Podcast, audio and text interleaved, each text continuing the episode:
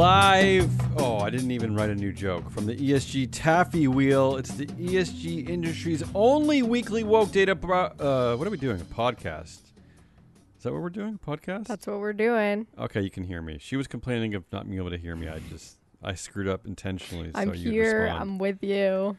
featuring Jesse the Money Whisperer and BS man Matt Moscardi. sort of. Uh, I have a pre recorded conversation with Matt that I'll play at the end of the show, Jesse, so you don't get to see Matt today. Aw. We miss him. In today's enormous super giant called April 5th, 2023, some ESG headlines featuring Sage CEOs and shareholder protests. Juicy. Sounds juicy. as well as a deep dive into the merger between two horrible, sweaty companies led by horrible, white, sweaty bros. Why are they sweaty? Well, you know, one of the companies runs WWE, and the other one runs UFC, Oh, yep. which is Those a fighting competition. They're just sweaty dudes. They're just, and as as as Matt eloquently points out, they're real horrible human beings. Unfortunately, we'll get to that later. I'll spare Can't you that, wait. Jesse. Here we go. Can't wait.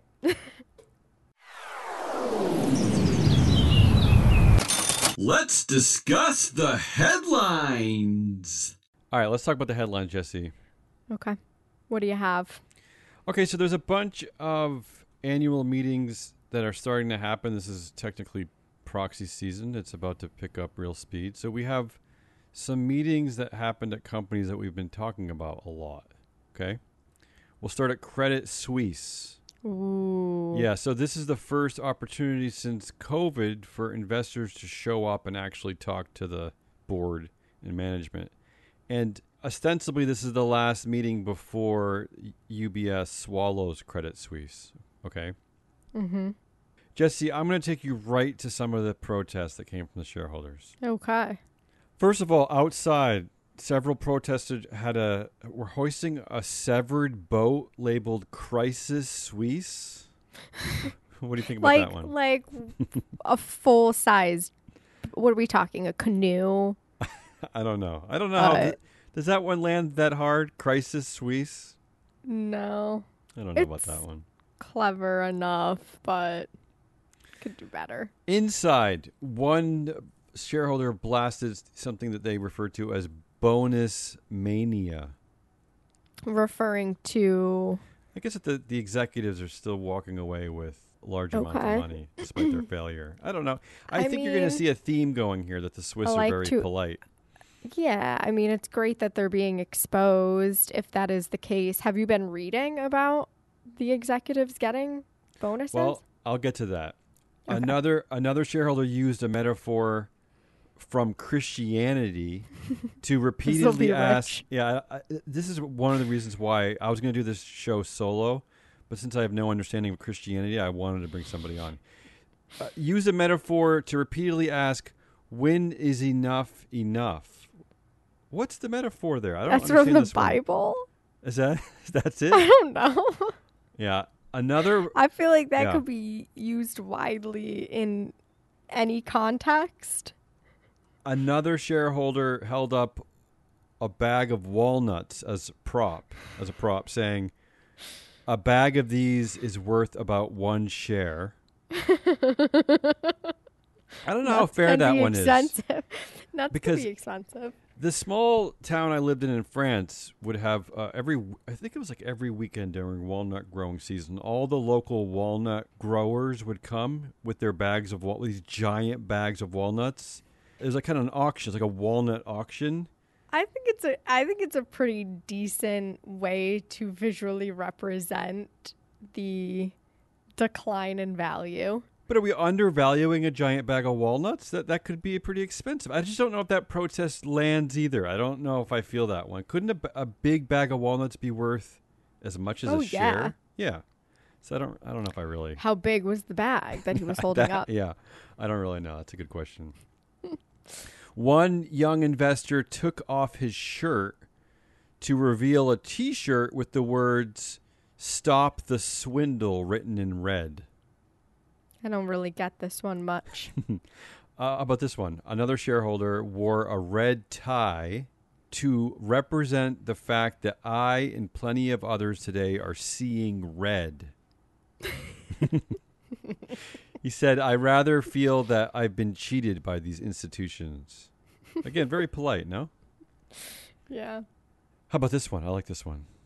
Shareholder Marcus Huber said, The whole thing, how this happened, makes me a little bit angry.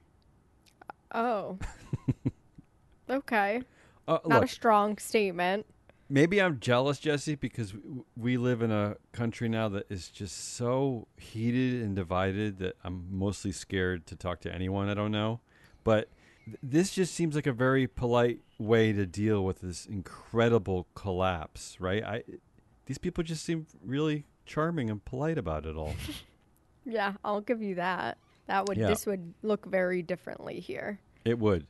So you referenced before about the bonuses. So shareholders had a chance to vote on the chair of Credit Suisse. They had a chance to vote on all the directors. They had a chance to vote on all the pay. And and unlike in the U.S., these are binding votes. So if they vote thumbs down, it loses. Right? It's not. It's not an opinion. These things lose.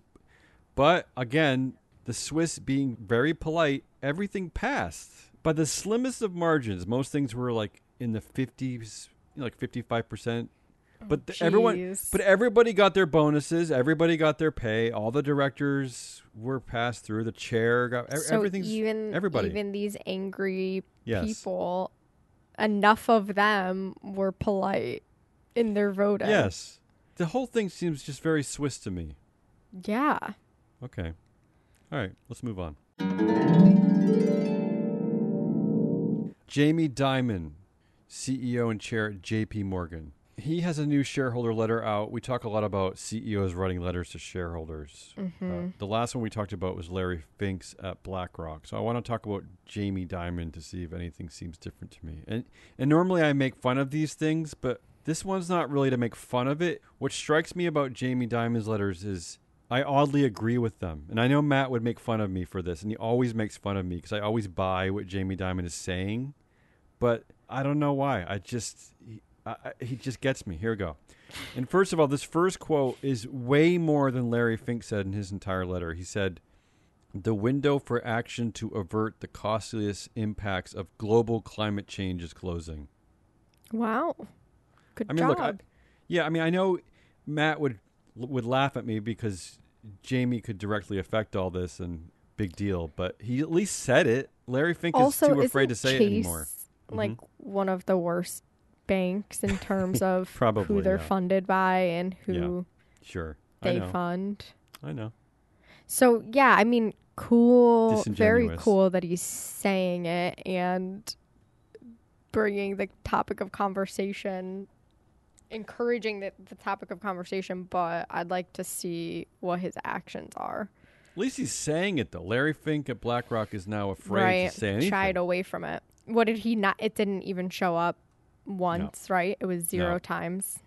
And and don't forget, a few years in, tw- uh, before 2021, I think he was all about that. This is the number one problem in society. We are doomed if we don't take care of this.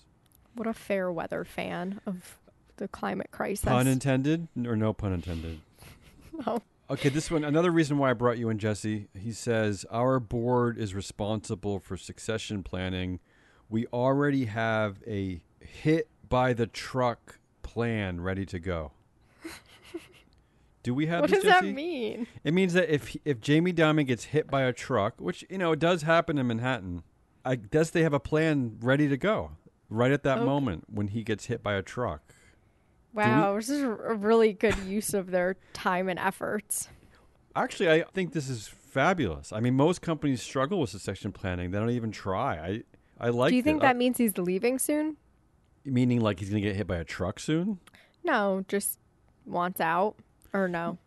No, I think it means that companies as important as J.P. Morgan, that if their CEO did suddenly die, they better damn well have a plan in place, right? I mean, you're laughing, but and as he points out that not all companies can say they have something like this. I don't think most companies take this very seriously, I, and maybe it's Yeah. the the ego of the CEO doesn't want to think they can be replaced, but I just appreciate this because I think every company responsible for not only the economy but for you know 100,000 employees, they should have a plan in place if something catastrophic happens. That's fair.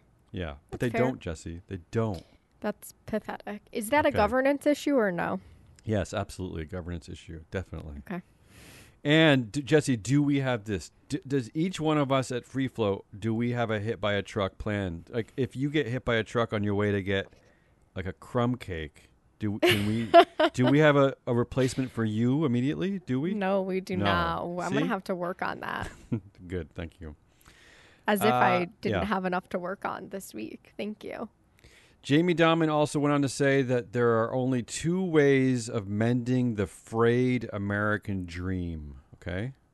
Okay. Again, this is where he gets me and Larry Fink never gets me. He says moving towards skills based hiring and paying minimum wage workers more. Okay.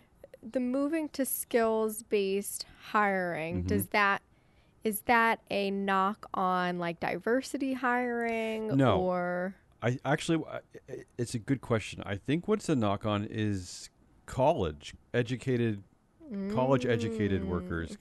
His idea is to create a whole new workforce with practical skills. And he focuses on a few industries advanced manufacturing, cyber, data science, and technology and healthcare. And he specifically says that this is about skills, not necessarily degrees, and that we're overlooking the people who come out of community colleges, for instance. would they hire people that didn't go to college? Like would they hire They people out of high school? They could. And I think the suggestion here is that our education needs to focus more on having s- skills ready people to enter the workforce. I mean, Yeah, I- I I, yeah. agree with that. Yeah, and I, and I know, for instance, in a country like a lot of European countries, like France, that the kids pick their career path pretty early on, and then they're they're essentially set up to find a job. Whereas here, it's a bit of a mystery after college. No, I mean it was for me, that's for sure. Yeah, I I had a friend in college who picked her career in her in high school and then they Right. like tailored classes towards that. But then isn't that like how do you how the heck do you know what to pick in That it's a good question. middle But- school or high school? Here's my philosophy: is a I agree. Like we do have to remove the stigma of non Ivy League colleges in general. But beyond that, I think that colleges, if you can't place your graduate in a job within, say, two to five years, whatever random number you want to pick, how about you give the money back? How about you give you refund the tuition money? That's Right. a concept. All right. I mean, it seems pretty easy. Do it. Okay. Love it. The thing that strikes me most about Jamie's letters is he's he always sounds like a presidential candidate to me. Do you think he's used Riipen and that's why he's pushing for this? Are you plugging the the, the Riipen because we use Riipen? It sounds a lot like he's using it and loves it, loves the concept of it. For those who don't know, Riipen is this incredible company that pairs businesses with current college students. Right? Yes. It's like a internship program essentially, but it's free. It's free to the free to all businesses. Right? Yes. Yeah. Yes. And then he says his second fix upping pay for low wage workers, unskilled laborers are barely scraping by on a so called living wage. It is hard to live on $15 an hour, uh, blah, blah, blah. So, look, again, Matt would, would laugh at me because I'm sure Jamie is in place to make this have already happened. But I still like that it's being said. I know I'm a sucker, but I can't believe more CEOs don't address this issue just like this, which is to say, how the hell are people living off these wages? I mean, how are they how are they managing their lives? Were there any commitments or goals that he outlined? Fair question. I I probably should have looked a little bit more deeply to see if that I can get back to you on that. Look, I, he said jobs and living wages bring dignity. I'm sorry, but CEOs don't speak that way. I know. I just, you know, I know. is he right. just a smooth talker or be. is he going to He is, back yes. this up? He is probably just a smooth talker, yes. But again, I just like these issues being raised. I, I think if all I think we can hold them to yeah. a higher standard, don't you? You like the issues being raised. Now, come on, ante up. Put the You put are- the practices in place. You are absolutely correct, but there is a lot of peer pressure in the Fortune 500. And, and you see this as an example. You see this with this revolution of more women on the boards in the last 10 to 15 years. Is that they all do it now because they don't want to be the peer, they don't want to be the person in the industry who's not doing it. Because I don't actually think they all believe in it necessarily, but they're doing it. They could do more, of course, but they're at least doing it. And I think that if these issues were talked about more often, I think that, that we would actually see some change It's coming it's a good step. All right, yeah, fine. Let me move on.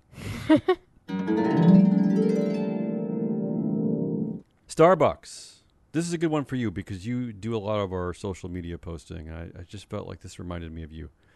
Starbucks Union is using billboards, a brass band, and a butter sculpture to pressure board members from Nike, Land O'Lakes, and Lego. So, so Jesse, they're actually protesting individual directors at companies. Starbucks is Starbucks, the Starbucks Union, the, the members the of unions. the union. Okay, all right. Yeah.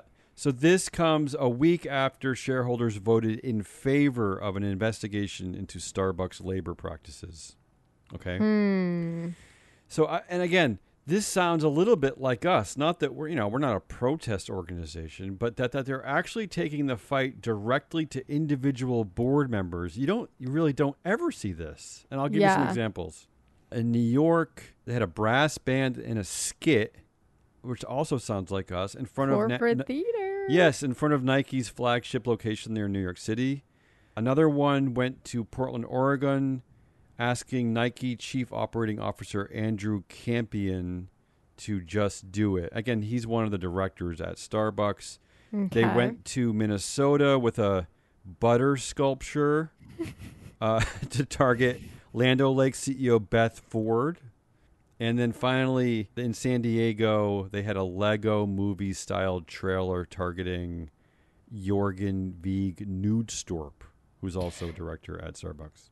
So I might be I might be missing something Mhm. here. Go ahead. Go ahead. But do they does the union hold shares of these companies or why are they acting like activist investor like they're just doing it on principle that they're trying to pick some fights with these companies or are, is there a, vested interest in Well, there's definitely a vested interest. So, I mean, a lot of the major unions do absolutely own shares in these companies, and this is why a lot of them are shareholder. They they put up and that's through their 401k plans right, exactly. okay But in this instance, these are unionized Starbucks workers, right? These are the, the unions representing the actual workers.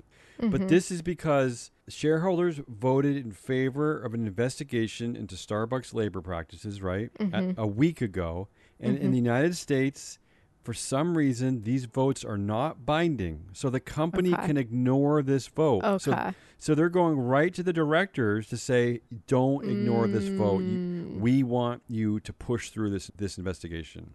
So love it yeah, so they're going right to the I, again. Like I've just never seen this before. It's great. Yeah, it's impressive, and the Mm-hmm. fact that they were able to organize this myriad of uh, protesting vehicles in the Mm-hmm. Form of butter statues and whatnot. It's in the form of stupid, but often the best protest is kind of stupid. So I like it. They're making statements, Yes. and to flip Nike's slogan around and use it in their protests, kind of cool. Yeah, agreed. And finally, let's go to Disney. Disney had a shareholder meeting where Bob Iger was grilled about all the political turmoil going on at, at Disney versus Florida.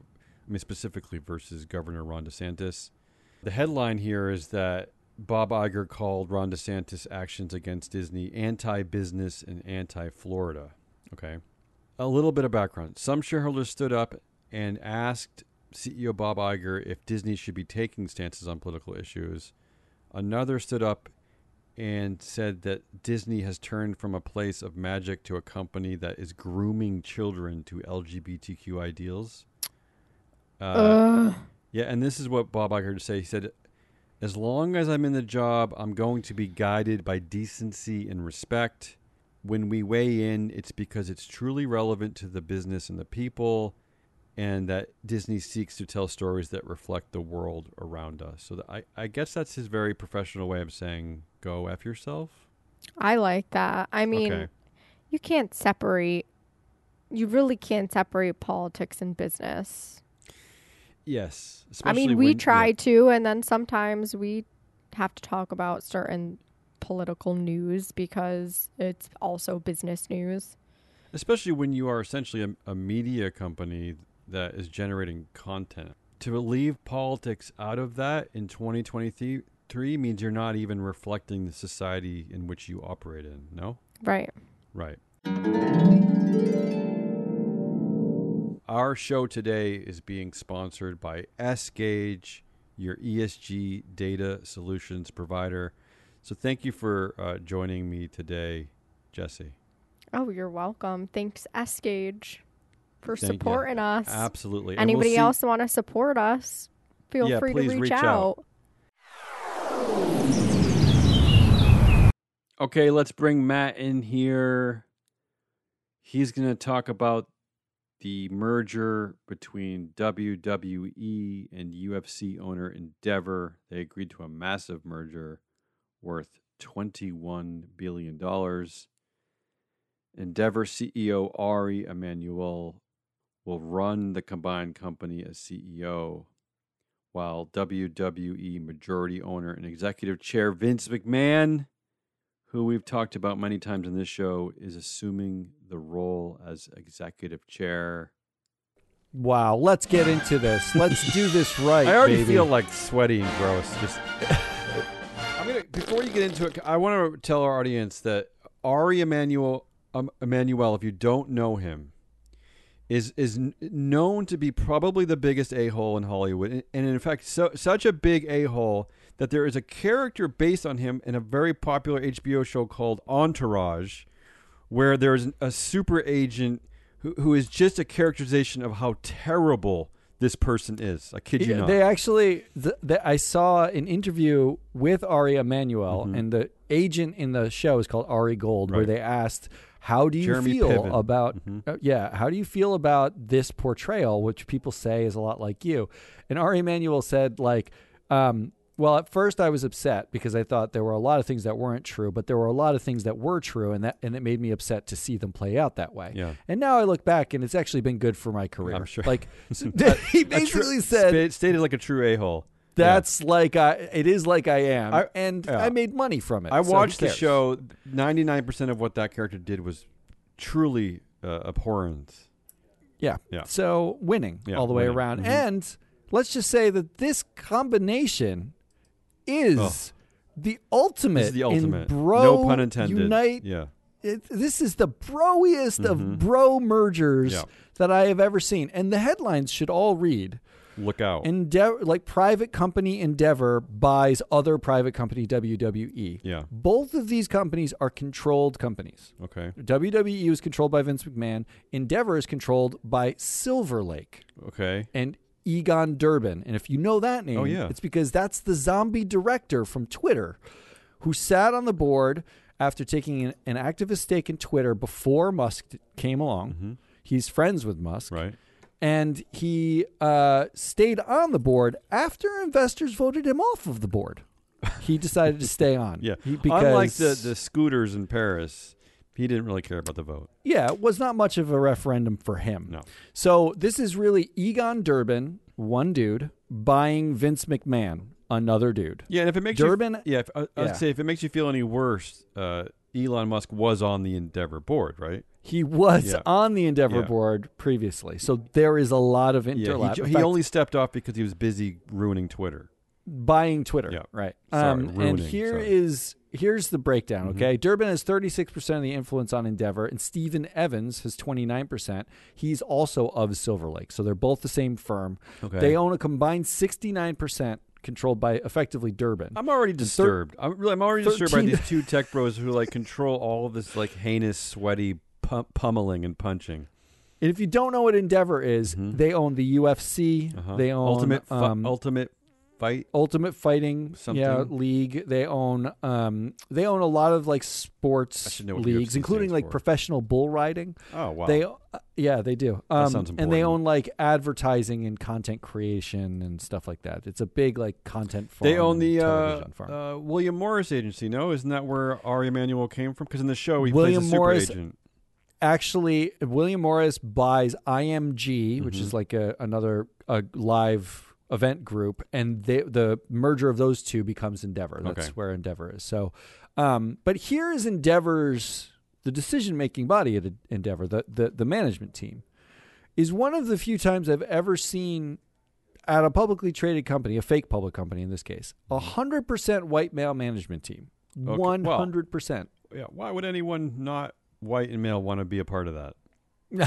It's I mean, real. I'm it's white winning. and male, and I And well, I don't want to be a it- so you already talked about Ari Emanuel, Mhm. but you haven't talked about some of the other managers, including Mark Shapiro, who used to be at ESPN. Mhm. He's the ex CEO of Six Flags. Oh, he I- was brought in by Dan This Snyder rings a bell. Th- to be. I just feel like you're. I just feel like you're painting. I feel like you've dipped a paintbrush into a can of vomit and you're just spreading it on things. and wait for it. Yeah. He, he then went on after Six Flags, like that it was a debacle. He went on to be the CEO of Dick Clark Productions. Mhm. which also was bought by Dan Snyder, No who brought him on. Dan Snyder had him be the CEO of that. he turns out Mark Shapiro grew up in the town next to Ari Emanuel, and they were friends growing Oh. up. So Good. they they're like school friends. Got it. Mark is the chair of a, a board called the Captivate Network, which is a, a private company, but they are also an all white male board and management team. Now, who's this? Endeavor. Captivate Network. They, you know, they do like billboards. You see like moving billboard bullshit. Uh, Shapiro's on the board of Equity Residential with Sam Zell. Zell is well known for owning the Chicago Tribune, where executives to openly discuss sexual suitability of female employees. Mm. That was something that they like to do, which, Well, you know, yeah. classy. This is the worst merger. Shapiro has um, also been on the board of Live Nation, Frontier Communications, which declared bankruptcy, and Papa John's. Oh. Like th- this is his his legacy. Um, Mhm. Patrick Whitesell is another of the management team. He's a colleague of Emanuel uh, at William Morris. Jason Lublin was at William Morris. Seth Krauss seems to be the only one with a degree in the arts. So I think that's why they gave him this moniker, the executive champion for LGBTQ at Endeavor. Wait, he's the he's the he's the gay champion. there. Executive champion. I yeah, like he's that. an executive champion. Yeah, that's, that's cute. Um, but this board is a bro fest. Like Yeah. Emanuel and Whitesell are both on the board. Durban joined in 2014, and actually Durban uh, invested. Uh, joins in 2014. Musk joins afterwards. Durban invests in Twitter. Durban's on the board of a company called Learfield. Whitesell's on that board. Durban worked at Morgan Stanley. Krauss worked at Morgan Stanley. Even the women on this board, which there are two, are directly broy with these people. Jacqueline Reses was the people lead at Block with Dorsey. Dorsey had Durban on his board, and they all loved Musk. Ursula Burns on the board of Exxon and Uber.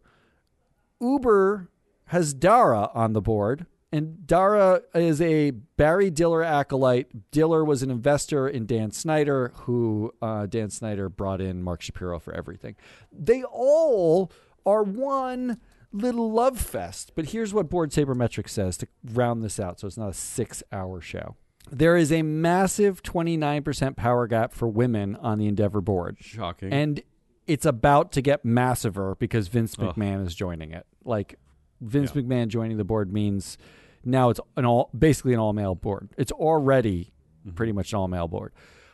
Of 107 publicly traded media companies in the United States, WWE ranked last for influence of elite schooled and elite degree board members. And Endeavor ranked 70th of the 107. It's literally a marriage of the less educated. That's basically what we're watching. That's terrible. Endeavor also ranks 98th out of 107 for board performance overall, with a miserable batting average of 236. The average company ranks 500. So they are batting 236 and they bat 202 for earnings.